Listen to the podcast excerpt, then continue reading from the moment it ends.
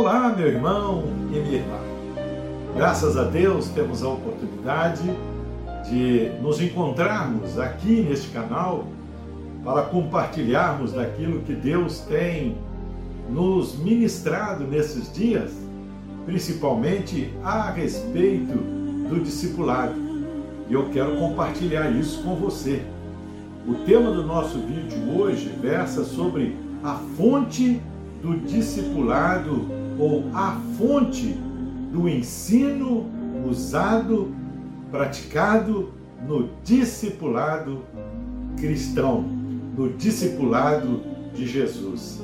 Eu sei que você que tem é, pensado sobre este tema tem levado muito a sério aquilo que você tem ouvido aqui e tem aprendido, pois estamos dispostos a viver e praticar o autêntico discipulado bíblico responsável pelo desenvolvimento da igreja de nosso Senhor Jesus Cristo. Então, vem comigo e se você ainda não se inscreveu no nosso canal, se inscreva e seja um ardoroso divulgador do nosso canal. Vamos então ao nosso tema. Que Deus te abençoe.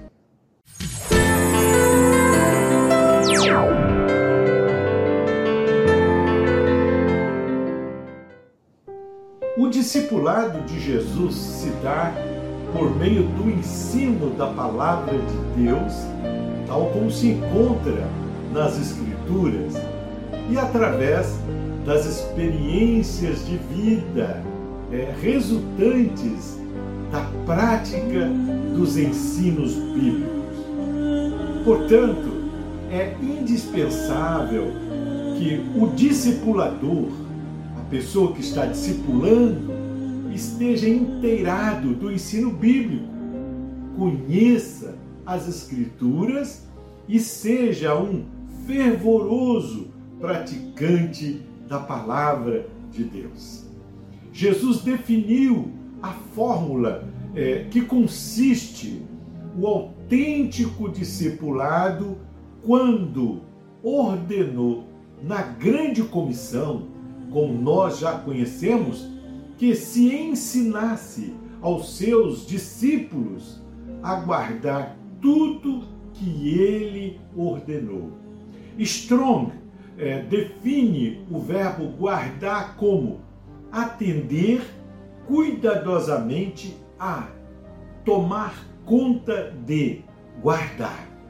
Esta é a finalidade do discipulado: ensinar os discípulos de Jesus a atender cuidadosamente e a atentar para tudo que Jesus ordenou, para que eles pudessem se tornar capazes de tomar conta, conservar, portanto, a pureza do ensino bíblico e ao passá-lo adiante.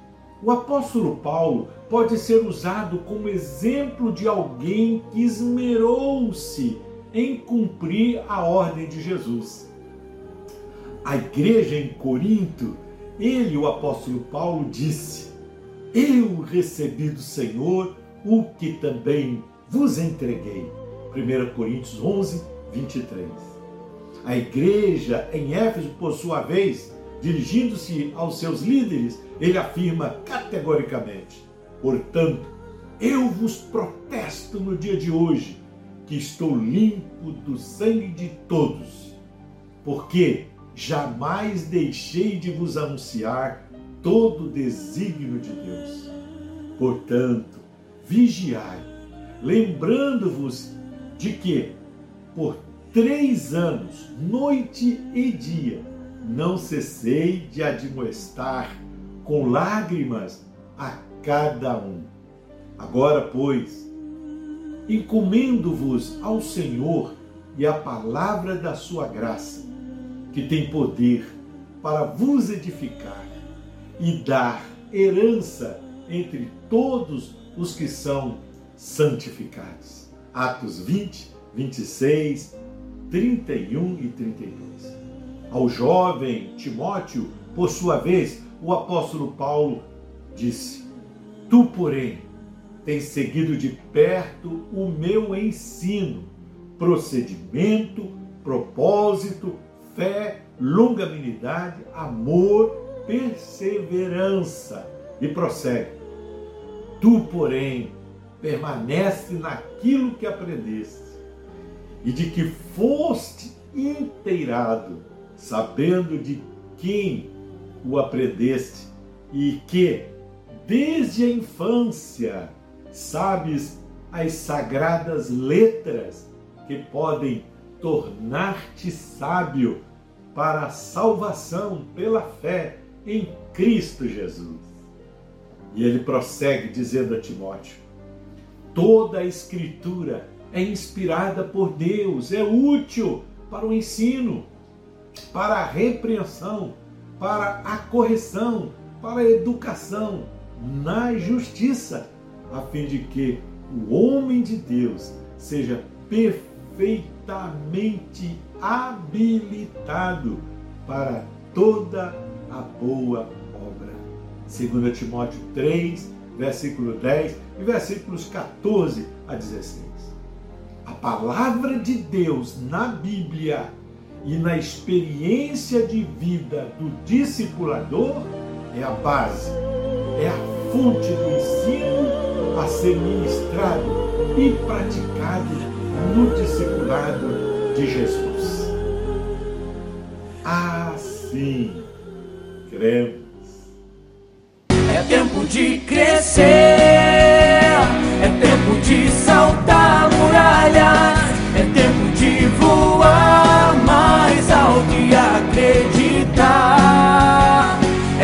de crescer.